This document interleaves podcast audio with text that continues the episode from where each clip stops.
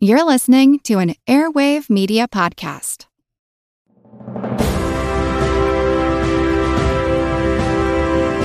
Hold your ears, folks. It's showtime. People pay good money to see this movie. When they go out to a theater, they want cold sodas, hot popcorn, and no monsters in the projection booth. Everyone pretend podcasting isn't boring. Turn it off.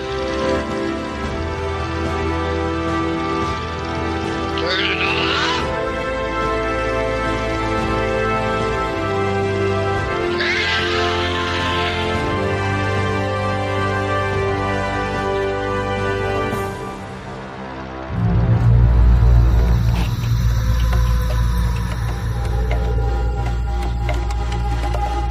ยพาเจ้าไปเบิ่งอันหนึ่ง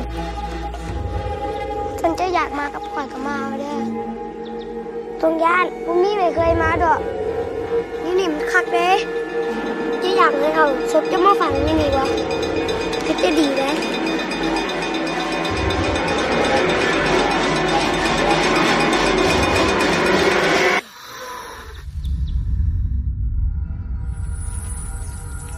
บ่เป็นหยังข่อยก็เห็นเราคือกัน เราอาจจะให้พวกเราสองคนมาพอกัน มันเป็นอันนี้ เดี๋ยวนี้มีหายสาบสูญไปบุกจักว่าเราไปทางใดพวกเจ้ามาหาข่อยเนี่ย เดี๋ยวนี้นี่พวกเราหูแล้วว่าเราตายก็เห็นลูกย่างไปกับผู้หญิงคนหนึ่งแต่พอเวลากับเจ้าเข้ามาใกล้แล้วผู้หญิงคนนั้นก็หายตัวไป แม่ต้องการซอกหาลูกของแม่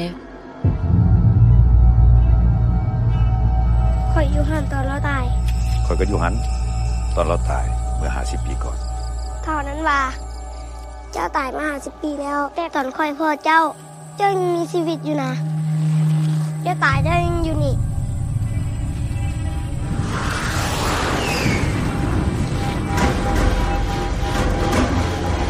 บางคนเจ็บปวดหลายข่อยก็สวยเข้าไปแบบบ่ทรมานเวลาเฮาเฒ่าถาว่าไมีได้น้อยมาต้องการให้เฮาสวย เจ้าก็สอนเขาแบบนี้ อันนี้เป็นวิธีสวยของเขา เจ้าเข้าใจบ่โป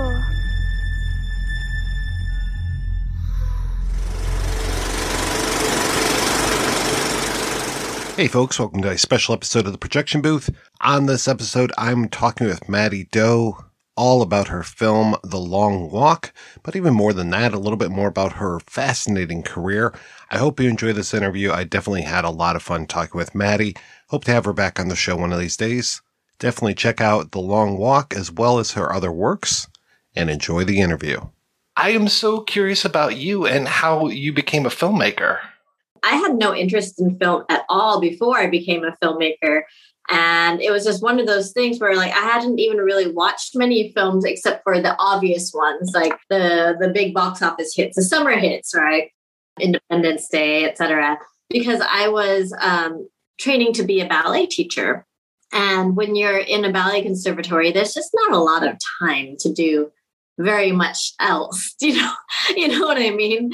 Um, you spend most of your time dancing, and if you're like me and you're trying to also be a ballet teacher, you also spend your uh, extra time teaching or assistant teaching. When you're not doing any of those things and you're playing with your dog or you're going out to dinner with your, at that time, my fiance, now my husband, or you're just like um, lying on the couch with your feet in a bucket of ice. so um, it was really just happenstance. My husband has always been in film, kind of. I mean, he graduated from his university as a political science major because he thought film might not be a viable career. He thought it might not be realistic. But he loves screenwriting. He's written plays. He he's just always been attached to film writing since he was a child. And then um, when he graduated from university with his degree in political science, he ended up writing film anyway. So he started working for the National Film School of Italy, and then he started doing copy edits and polishing for other people. It was just his thing. It was like he loved film, whatever, and he was happy, and at least he was doing fine as a new screenwriter. But we came to Lao to be with my father because I thought my father was uh, getting into trouble after my mother passed away. And my whole family intervention, you know, they're just like, we need someone to go check, like, check on dad. Dad's going nuts in Lao. And my older brother has a real job, you know, he works for the government. My little brother also had a real job. He was in the military. And so they looked at us two artists. They're like, okay, ballet dancer and like writer or whatever. Go check on dad. and when we went to Lao, it turned out dad was not going crazy. I mean, he has his, you know, he's dad. He was fine. And my husband started noticing that there was like no cinema happening in Lao, really. There was like one other young group making a feature film for the guy's thesis. And there were some older films from like early 2000s, late 90s, but there was no activity. And so we traced down this old production company and we asked, my husband wanted to ask them, and I was translating, what happened? Like, what happened to Lao Cinema? Why is there no film? And the producers who are now my producers were just like, oh, we're tired. Like, we're tired. It's hard to make film. It's difficult. We don't have the creative uh, stories to make films anymore because, you know, I don't want to talk about it like it's a product, but like you do need content. And um, my husband was like, well, I can help you with that. I'm a writer. Like, we can make stories. And they were so excited. They're just like, yeah, dude, that's what we need. We need someone to make stories with us because we're older now. We're tired. We can't do it. And they're like, and you can direct it. And my husband's like, no, like you have like completely the wrong idea. I'm a writer. These writer types get chained in a dark room in a cave with like a keyboard and you know, they don't interact with the camera people and the actors. And I don't speak Lao, he said. And everybody just got really disappointed in the room. They're just like, what the fuck? Like, we have a script and no one to direct it. And then he got really panicky and he thought that he wasn't going to get to write an original script. And so he panicked and he was like, well, what about my wife? She has years of performing arts experience, years. And, you know, um, she speaks Lao. She is Lao. And everybody's like, oh my God, Lao has never had a female film director. Like, this is amazing. And then I became a film director. wow. It was a sharp learning curve, Mike. yeah. How do you feel about being volunteered into changing careers? I mean, it's a little weird because uh, being both Lao and American, there's a weird cultural thing where here we are to younger people. I mean, we weren't that young. We were in our 30s, but we were younger than the producers and we were standing in their office in their company. You don't just disrespect them by being like, uh uh hell no, I don't direct. I don't know what the fuck you're talking about. You can't just do that because they'll lose face. You have to show a shred of respect, right? And so I kind of like nodded and went along. Like, I think it was just so shocking that my husband would even suggest that when I had no knowledge on film, I'd never been to film school before, that I didn't really know how to react. And then they were like popping open this bottle of whiskey and like pouring it out of celebration. And before you knew it, I was probably a little too drunk to really make, uh, you know, I knew if I was going to make a scene, it was going to be a bad one if I was drunk. So then when we got home, it was a scene. Then the American in me came out and I was like just screaming at my husband probably. I was just like, what is going on? Like, are you freaking insane? How could you do that? Like, how, in, in what like what mental gymnastics connected she speaks Lao to she can direct a film and he did it mike he connected it he was like mattie if you can make a seven year old dance a five minute routine uncut on the stage in one take you can do this you can do this whole directing actors thing because you can have multiple takes. And in a way, right. Like ballet, in a lot of ways, is um, more difficult than film. so here we are. So you had never done a short. You had never picked up a camera before. I mean, that's wild. I'd been on a set before because when we were living in Italy, when he had just finished his university, and like I said, he had started working for that school, and the National Film School of Italy. I was poor, Mike. Like I was borderline starving, and we lived in like the shittiest apartment you could ever see.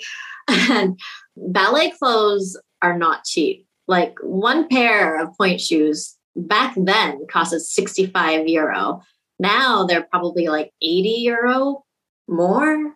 So I needed money. And one of the easiest ways to make cash for me was to work on a film set doing hair and makeup because I also have my cosmetology license from before that worked out really well because then I was around film and I didn't understand what was happening, but at least I kind of understood like you know the process of them doing things and changing scenery and etc. It was a lot like ballet, except that it wasn't in consecutive order, and there's a lot of repetition. Because in ballet, once you're on stage, you do it from beginning to end, and like you either do it or you die.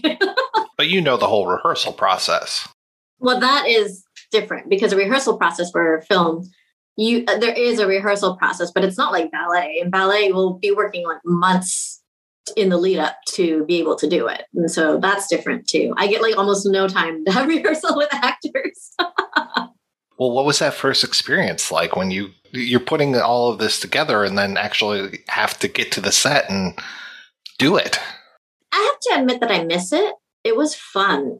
It never felt uncomfortable or intimidating because I didn't really know what I was doing and in a lot of ways not knowing that you should be intimidated and that you should that you are doing something daunting helps a lot I, I'll always bring it back to dance because that's the only analogy I can think of.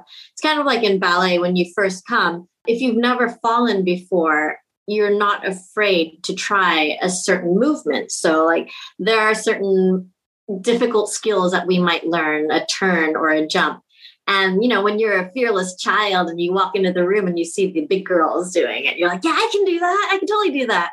And you try, and maybe you get lucky a couple times, and you're like, damn, that's fun. And then you fall and hit your face for the first time, and suddenly it's hard. Then suddenly it's not fun anymore. And so for my first film, like it was something that I didn't understand was supposed to be difficult, and that I didn't understand was daunting. So it was fun now I've like hit my face a few times and now I understand the gravity of it, I think. So I missed those days when I didn't know what the fuck I was doing. Because like back then, my husband's theory was this is what he pitched to Lao Art Media. This will be a practice. Like we're we're gonna try and make this feature film. And it was in my own house, so that was already comfortable, sort of don't make a film in your house because it sucks when you have to go get a glass of water or go to the bathroom at night and you're tripping over your own cables or the lights that are still set up. like, and all the dishes of all the crew are still in the sink, you know? But it's your house.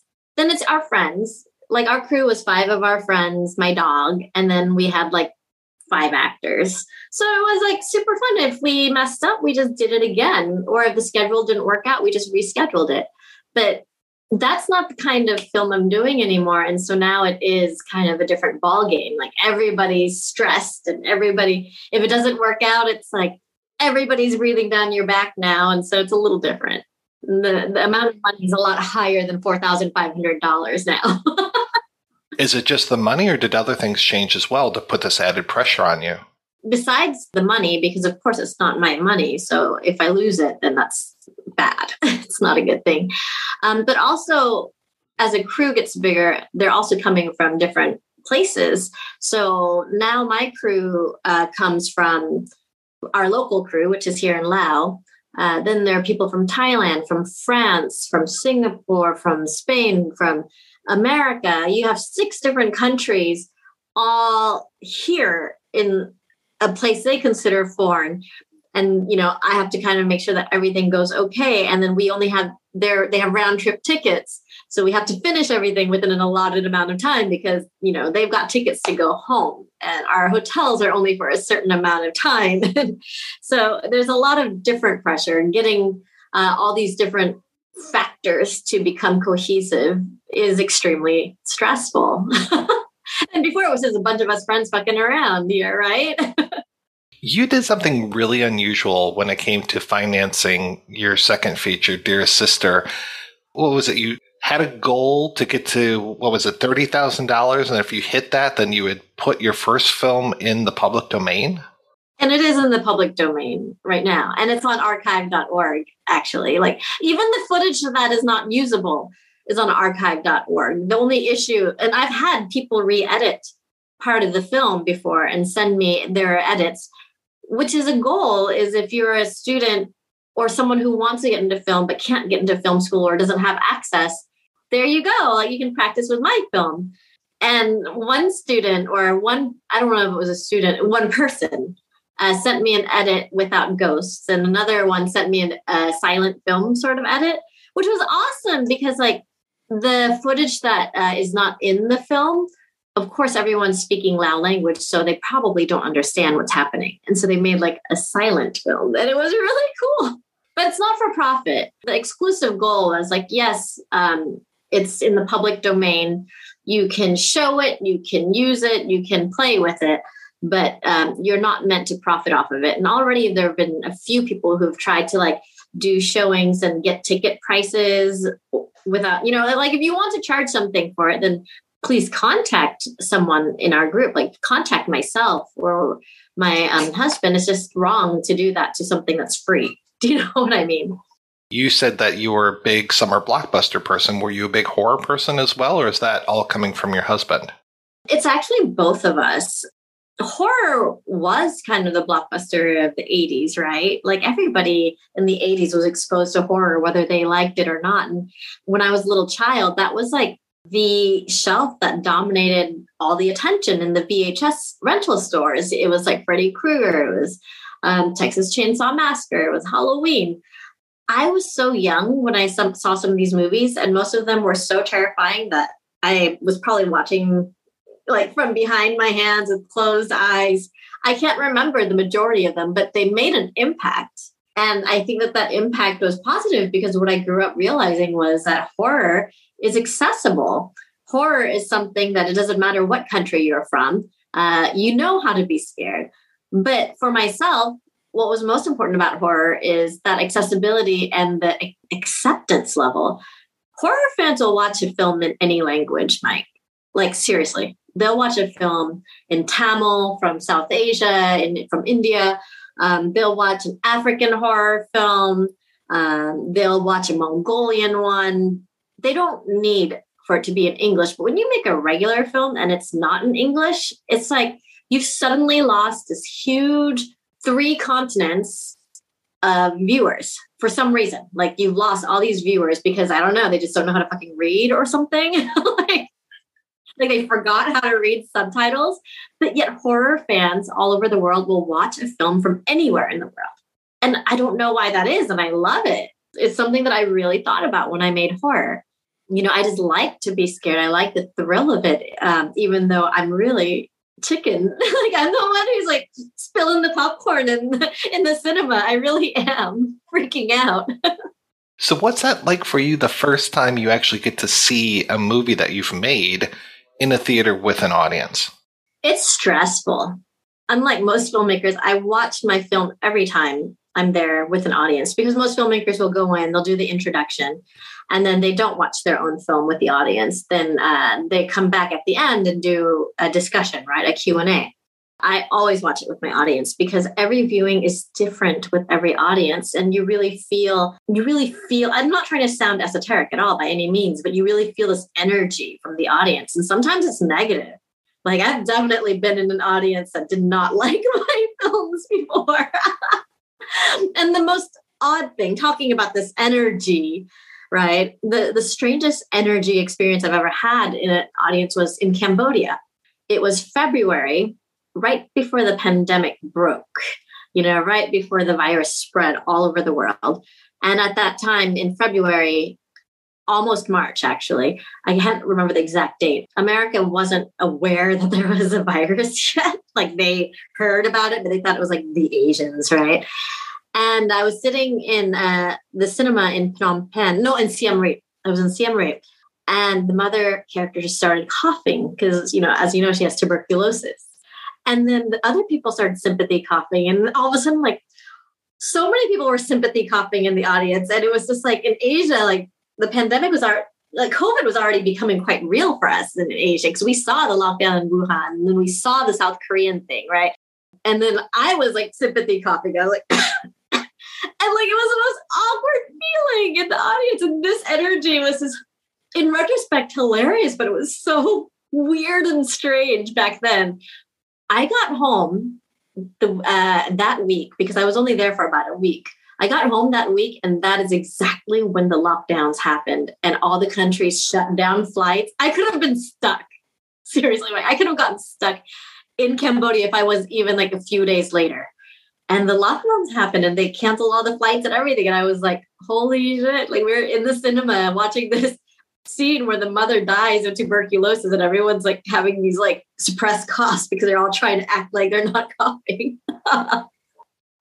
and so that was the weirdest audience experience I've ever had watching my own film. so you've been making movies since at least 2012 now, and I'm curious, how has the Laos film industry changed, or has it? I mean, is it just you? Are you still the the lone wolf out there, or do you now have other people making movies? Oh, I don't think I've ever been the lone wolf because even when in 2010, when I first came to Lao, uh, like I said, there was the other film group that was making their thesis film, and they've gone on to make quite a few local films as well. And they've also like helped to like uh, facilitate other foreign productions too. And then there have been some other young people who've tried to make like uh, romantic comedies and actually rom-com is a big thing here. They really like the rom-coms, uh, melodramatic ones like soap opera style and there there have been some that uh, have made horror comedies as well because in Southeast Asia horror comedies also really popular. Um, but they're not horror comedy like Scream. I've never seen anything quite like it in the US before. It's like slapstick almost, where like the ghost will be chasing you and suddenly the ghost will trip and they'll be like boing, boing, boing, like the noises, you know, like that kind of thing. I've never seen that in the West, but that's popular here.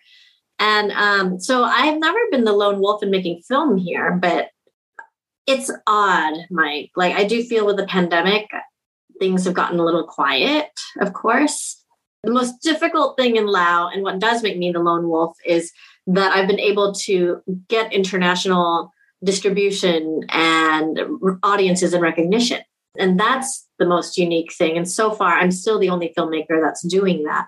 And I think it's because I'm really thinking about telling stories that have a lot of reach, that reach not just any one local region, but could be associative to anyone in any country. And that's kind of not the idea here yet. Like the idea here is to do something that's popular locally, which is great because we do need local stories. But teenagers having a melodramatic love story isn't always going to be like the most appealing thing outside of Lao. Where did the idea for the long walk come from? The long walk is actually a really complicated origin because the initial, initial, initial, initial start of it, the original root of it is it was actually a really big um, fuck you to art house films. You know, the fancy schmancy films that get all the, you know, the Criterion collection ones. or the or the uh the awards films right the ones that always win all the awards you know when you make a film like that from asia there's an expectation the and the idea is that it should be about suffering poor people who just have so little and need a white savior to come and help them and oh my god like I've just watched everyone around me die because we're just so poor. But you know, I'm toiling on on this in this dirt road with just one shoe, and that's the expectation. Or the expectation should be like, as an Asian, all the characters need to be more mystical than regular white folk, right? Like they see the world in a different sphere, like they can see the world through different lenses because they're mystic Asians or something like this. Like I don't know, like they've got gongs in every room in their house and they meditate in every room in their house. Like, why? Like, why do we have to be so like unicorn ish? We're humans too. And I thought, like, well, these are the films that everybody wants. And these are the films that, like, I'm supposed to be making. Then, like, fuck that. Just, I, I feel trapped and I feel like, why is it that white people have to tell me what kind of film I should make in Asia. And why is it that it's only white people giving these awards, give making these festival selections? Like I'm gonna make whatever the fuck kind of Asian film I want to make, especially from Lao. And it's going to be fine, you want poverty porn? Let me give you this rural man in the village. Let me give you him starving and like suffering out there. But it's gonna be a time travel science fiction serial killer ghost film. and that's kind of how it started. I mean, I might not have been the most sober when I thought of that with my husband, but it happened. And actually, um, you know, I, I make it sound like it happened overnight, this idea, but a lot of things got compounded and it became a super intimate and personal story on grief and loss and regret because during the process of writing this film, uh, my husband and I lost our dog Mango, who was 17 years old. And when we lost him, you know, it really brought back the, the memory of me losing my mother when I was in my early 20s or my mid 20s. And it was all jokes aside, it was one of the hardest periods of my life. And um, a lot of it worked into the script. And I think you see that. it's so moody and atmospheric. I mean, I get creeped out just watching the film. It, it's amazing how you're able to control the audience so well with what you're presenting. And it's the sound, it's the visuals, everything coming together to create the full package of just, it really keeps you on edge.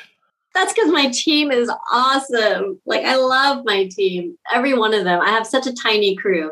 I think we're like less than 20 people on our crew, um, not including the actors. And I think that when you're a director, your job is, you would be surprised. I think that your job as a director is one, to recognize a good performance on the monitor. So you have to be able to see when you're standing behind the camera with your DOP if that's passable or not. Are you going to be able to use that later? Imagine, Mike, every time you watch a movie, even a shitty film, like even the crappiest film you've ever, ever seen, what was on the screen is the best take that they had you know, and you don't know how many takes they took, but that's the best one, and that's the one that they're using. So your job as a director is to at least recognize if it's okay or not. And two, this is something really important that I think that every filmmaker should think about. Your job as a director is to gather the best people on your team, people who are better than you at every job, I can't be my own art director for every scene. I can't be my own DOP. I can barely lift the camera. It's a really heavy camera, especially with all the attachments. It's super heavy. I can't be holding the boom mic and recording the sound. My job as a director is to be the visionary helm, the, the leader of this ship. I'm the pilot, but the team is a team of experts in their field you know? So like i have to make sure that the cameraman is the best at what he does and that he and i can communicate effectively so he can take what i already want and make it better. And uh, same with the composition. The music was fantastic. I'm not going to go in that room and play the cello for him you know? But i can tell him the sort of mood and the sort of atmosphere that i want and he's going to come back and the two of us are going to listen to it and he's going to make it better by hearing my reaction and seeing my reaction to it. And that's something that I think that a lot of directors have to understand that while it is our vision, it's our job to find people who can execute it better than us under our guidance. I think there's a lot of micromanaging that um, happens sometimes, and it's hard to let go. But then when you get to that, like, it's just like a ballet. I'm telling you, when the, the corps de ballet is dancing with you and everyone's in sync, it's a glorious sight to behold. Well, you talked about teaching ballet and how you could possibly apply that to actors. Do you find that you're working with actors like you were when you were a teacher? 100%. I don't know much about how other people work with actors, actually. Um, and I've seen some other directors working with actors on their sets before, and it's nothing similar to how I work with them. One way that I do work with actors is very bad, actually. And I would not recommend it to anyone. And it is 100% the way a ballet teacher works with their student. And that is to correct mid performance. So all of my actors are used to that. They could be, the camera could still be rolling, they could be in the middle of a performance. And uh, if they do something wrong, I'll just like correct them in the middle of the performance because the camera is still rolling. It's digital. We're not on film. You know, we can we can still work with that. And that's something that most professional actors would not tolerate at all. Um, but in ballet, that is very normal. While you're dancing, uh, you're in the middle of the choreography, the teacher's just walking right next to you, weaving in and out of us as a group and giving us corrections on the spot, just snapping at us like this, or even touching us. And I do that too. I, I also like manually adjust my actors as, as well. So that's very much from ballet. And I do know that when I start working with more uh, professional actors, I do need to stop that. but re- in reality, that's from ballet. And then, secondly, I really dislike, and this I think is good if anyone wants to take like directing lessons. Don't take the first lesson, take this lesson.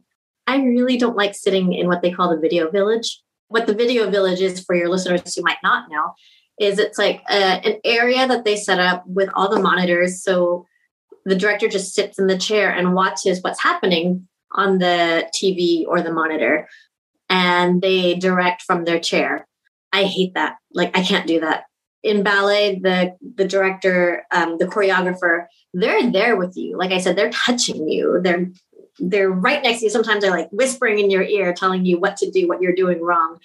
And I, I need that closeness to my actors. And so in all my in all my films, they don't first of all, I don't even have a chair, Mike. That's how like low key our sets are. There's no chair for me. I'm sitting on the ground or on like a fucking plastic stool. So I couldn't have a video village if I wanted one, probably. But what we do is we get me, um, they get me a portable monitor like a Shogun. I hold it or it's attached to me and I can move anywhere on the set. So I'm usually next to the cameraman or right out of frame with the actors. Whenever we cut, I just speak very quietly to them and we just discuss, for instance, like in this moment, I noticed that you had a little bit of hesitation and I really like that. But for the next take, can you give me that hesitation again? But I want to see your eyes make contact with them because you've made a decision and they don't understand that you've already come to a decision in your head. And this is exactly how I'll speak to an actor really face to face, really close, intimately. And then I'll be like, okay, let's do that take again. And I'll just step back one step out of frame and we'll roll again. So that is how I work on set. And that's how I direct that is like ballet. And I think that that's something that more directors should do is have this close relationship with their actors, like in ballet. In ballet, we respect our artistic directors, our choreographers so much, like so much.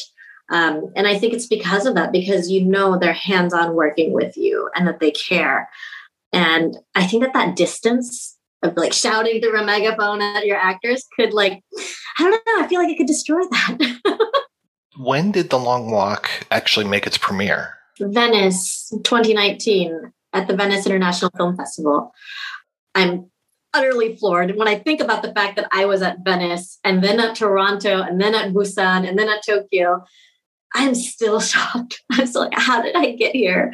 What am I doing? Like, I'm such an imposter walking down these red carpets, you know. It's just I can't believe I'm doing this. And so that was the premiere, was at the Venice Film Festival, or uh, what do Americans even call it? It's the, the Biennale, like the, the big festival, right? It's like the top three. what have you been up to since then? Because obviously the pandemic probably put the kibosh on a lot of your projects. Yes and no, actually. For myself, I'm a homebody anyway. So when quarantine happened and there were lockdowns, I was just like, yay. like, I have like an excuse to stay home now with my dogs and with my cats. And I love to work from home anyway. So that's been really great. It's been difficult for Chris, who likes to be out and working. But I actually have three films in development. I don't mind taking it a little bit slow to get to the next project. Now the the biggest thing isn't that my projects have been canceled or even delayed. My biggest thing, worry is how do we do it in a safe way and how do we do it in a cost effective way because I don't know if you've checked pricing for um, international flights lately, but it's nuts since the pandemic. It is not normal. so to be able to like do because all, all of my films next are multi-country. So to be able to do a film where my production goes from one country to the next country and that I have team from one country or another country, cost becomes a worry. How did the Creepshow episode come about for you? Creepshow has been something I believe Creepshow started when I was born, 81, I think, or maybe a year earlier. But so Chris and I, uh, my husband and I, we grew up with it. I remember very clearly Creepshow episodes because, like I said, I grew up on. Right? Um, I remember clearly some episodes from Creepshow back in the 80s. And when Shudder came out with Creepshow, like we were huge fans. We loved it. But we never imagined or anticipated that we would get to be a part of the Creepshow family.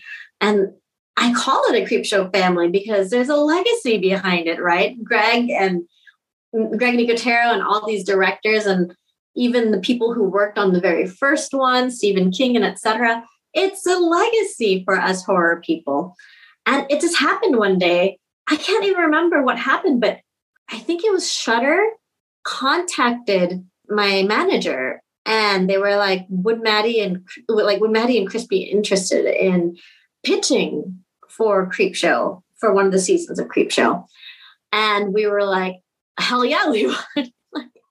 we were just whatever you want, however, whenever. Like, of course we would. And then all of a sudden I was emailing Greg and I had a phone call with Greg Nicotero. And it was just like, this is the strangest thing because, you know, I'd already been a fan of his show, The Walking Dead, as well.